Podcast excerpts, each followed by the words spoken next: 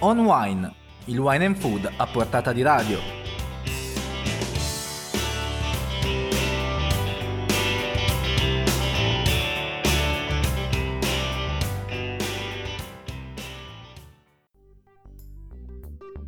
Una buona serata a tutti gli ascoltatori, torna come ogni venerdì On Wine, rubrica di notizie e curiosità sul mondo del vino e del cibo, in onda su Wine News TV. Oggi 23 agosto inizieremo elencando le caratteristiche che rendono una bottiglia di vino da collezione. Passeremo poi a un vino che nasce dall'incontro tra Puglia, il primitivo, e Veneto, l'amarone, firmato da Bruno Vespa e Sandro Boscaini. Per poi parlare della vera spina dorsale del bel paese, i borghi, da anni minacciati dallo spopolamento, ma il quadro adesso sembra più roseo, scrive il fondatore di Slow Food Carlo Petrini. In chiusura Davide e Victoria Beckham che degustano vino in Toscana e la nostra agenda dedicata alla vendemmia e alle feste ad essa dedicate. E allora non resta che alzare il volume, mettersi comodi e si comincia!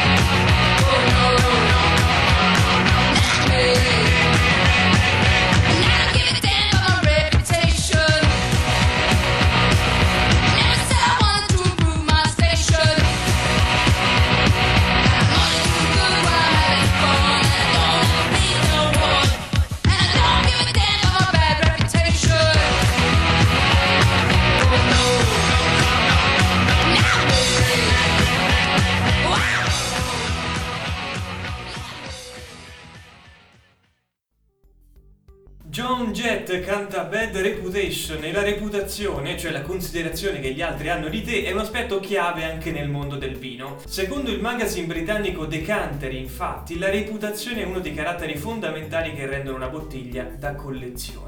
Un altro concetto importante è la provenienza, perché anche il miglior vino del mondo, se conservato nel sottoscala di un appartamento, perde buona parte del suo appeal con ogni probabilità della sua qualità. Terzo aspetto è la produzione. Il numero di aziende di alto livello in un determinato territorio è limitato, così come le loro produzioni, che diventano rare via via che l'annata diventa più vecchia. In questo senso il motivo del successo delle etichette di Borgogna è proprio nei numeri piccolissimi, anche se paragonati ai produttori top di Bordeaux, che per volumi si avvicinano più alle grandi etichette del paese come Masseto, Sassicaia, Solaia, Ornellaia, Brunello Biondisanti o Soldera Casebasse o i Barolo di Giuseppe Mascarello e Bruno Giacosa. Ma non finisce certo qui perché la desiderabilità di un vino passa anche per la denominazione di provenienza. Basti pensare in Toscana alla distanza che separa nei prezzi e nella reputazione Brunello di Montalcino e Nobile di Montepulciano, lontane geograficamente qualche decina di chilometri. E poi l'annata perché la corsa all'acquisto nelle vendemmie più celebrate dalla critica internazionale è sotto gli occhi di tutti. La 2010, proprio per il Brunello di Montalcino, ha conquistato punteggi e palati, vedendo le quotazioni schizzare le stelle in pochi mesi. Infine, le edizioni limitate che rendono un vino già raro ancora più prezioso.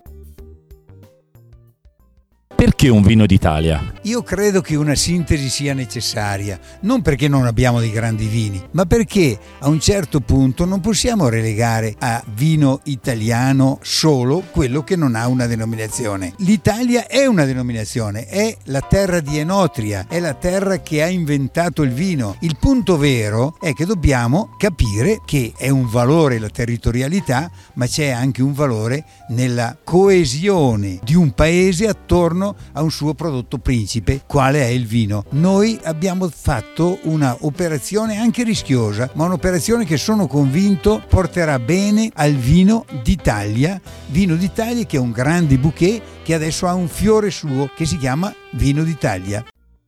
A parlare è Sandro Boscaini, uno dei protagonisti del nuovo Terre Giunte Vino d'Italia, etichetta svelata due giorni fa al Druchet, il wine bar di Masi Agricola a Cortina d'Ampezzo, che fa incontrare due territori lontani come il Veneto e la Puglia e due vini diversi ma con tanti elementi in comune. Da una parte l'Amarone di Boscaini e dall'altra il primitivo di Bruno Vespa, che a Wine News spiega così la nuova creazione. Finalmente siamo saliti alla pari dei francesi e parlo il Vin de France. Noi siamo orgogliosi di questo vino che unisce due grandi regioni, due grandi vini, il Costa Sera Marone di Masi e il Primitivo di Manduria di Vespa Vignaioli, per una creatura che grazie a Dio non assomiglia a nessuno dei due ed è più bella di entrambi.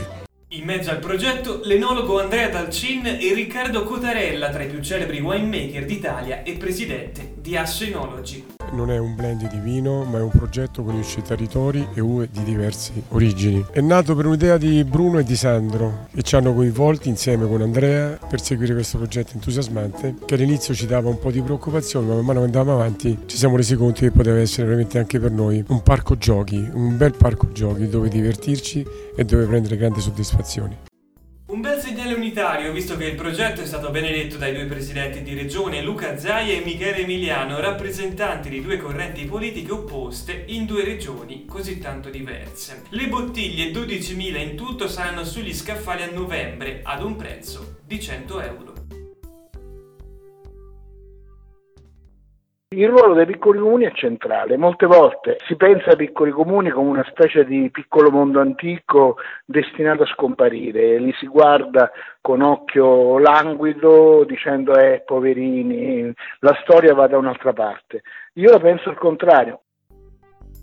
Le parole del presidente di Simbolo Ermete Realacce qualche mese fa a News riguardo i borghi italiani, la spina dorsale del bel paese. I numeri raccontano una realtà sempre più dura per i piccoli comuni che occupano il 54% della superficie nazionale e negli ultimi 40 anni hanno visto la popolazione calare di oltre il 50%, con picchi fino all'80%. Un quadro però in miglioramento perché come scrive il fondatore di Slow Food Carlo Petrini sono sempre di più i progetti volti a ricostruire microeconomie nelle aree a rischio abbandono e spopolamento, specie nell'entroterra.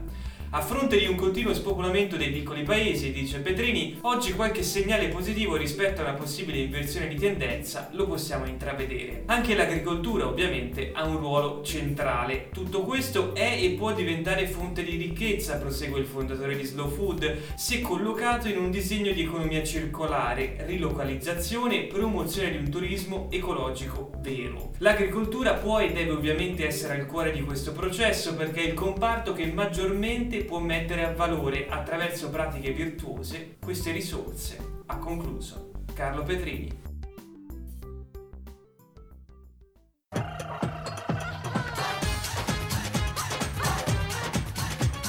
Ma quella che crede di essere, Beckham! Perché hanno paura che giochi a pallone? Il calcio mi allontana dal loro mondo. Volete piantare voi due? Nessun ragazzo inviterebbe mai a cena una coi polpacci più grossi dei suoi. Gioco in una squadra femminile. Eh? Mia madre vuole che non giochi più. Quale famiglia? Vorrebbe una nuora che corre tutto il giorno appresso a un pallone? Ma tu vuoi uno sbarbatello come tua sorella oppure un vero sic con la barba e il turbante? Quello che avete sentito era il trailer di un film del 2002 diretto da Gurinder Chada che è stato senza dubbio un precursore quasi vent'anni prima dell'esplosione che sta vivendo e conoscendo il calcio femminile. Si chiama Sognando Beckham perché la protagonista, una ragazza inglese di famiglia indiana, ha una grande passione per il football e sogna di diventare una campionessa al pari del suo idolo, David Beckham. E Beckham, che con il suo piede destro ha incantato i tifosi di Manchester United e Real Madrid ed è considerato una delle prime icone sportive del marketing, non ha mai nascosto la grande passione per i vini, dai grandi francesi alle etichette top in Italia. Si spiega così la sua visita in Toscana assieme alla moglie Victoria, ex Spice Girls e oggi stilista di successo. La coppia è stata prima a Bargino, nella cantina della famiglia Antinori, una vera e propria opera architettonica, e poi in un'altra proprietà della famiglia, in Umbria, il castello della Sala di Orvieto. Qui, insieme al DG della Marchese Antinori Renzo Cotarella, hanno degustato vecchie annate di Cervaro, non annate qualunque, ma, come ha svelato in esclusiva Wine News, precisamente la 99, la 2002, la 2005 e la 2010, cioè gli anni di nascita dei figli Brooklyn, Romeo Cruz e Harper.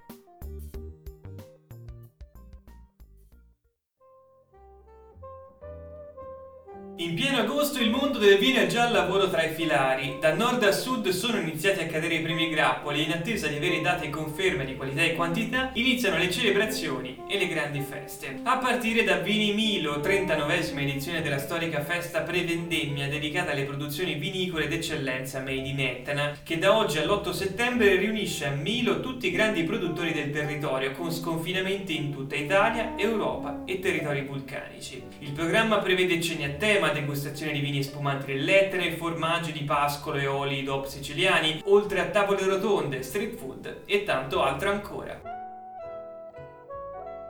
Ci spostiamo in Puglia, alle tenute Emera, cantina tarantina di Claudio IV, dove torna Lucapo Canali, festa che celebra la vendemmia e i suoi riti antichi. Domenica va in scena la stessa edizione che attraverso la riscoperta e la valorizzazione delle tradizioni legate all'universo agricolo interpreta e completa la filosofia di Alessandro e Claudio IV e dei vini di territorio che producono nelle loro tre cantine, tenute Emera e Cantina Moros in Puglia e Cantina San Paolo in Irpinia. E la riscoperta delle antiche radici parte proprio dal nome Luca Apocanali è infatti una delle tradizioni che appartengono a questa parte di Salento dove già due secoli fa i padroni celebravano la conclusione dei lavori in campagna particolarmente importanti condividendo il pranzo assieme ai braccianti.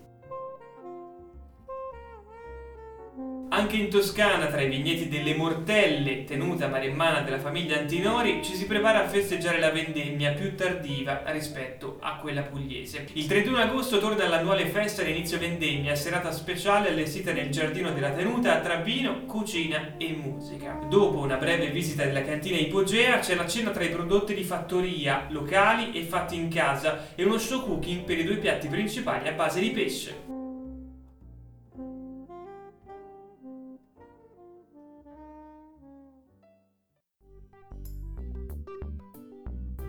E siamo arrivati alla fine della puntata di oggi di On Wine. Prima di chiudere, ricordo come sempre di seguire sito, newsletter e social di Wine News per sapere tutto quello che succede su Wine and Food in Italia e nel mondo. Noi ci vediamo il prossimo venerdì. Un saluto a tutti e un buon fine settimana.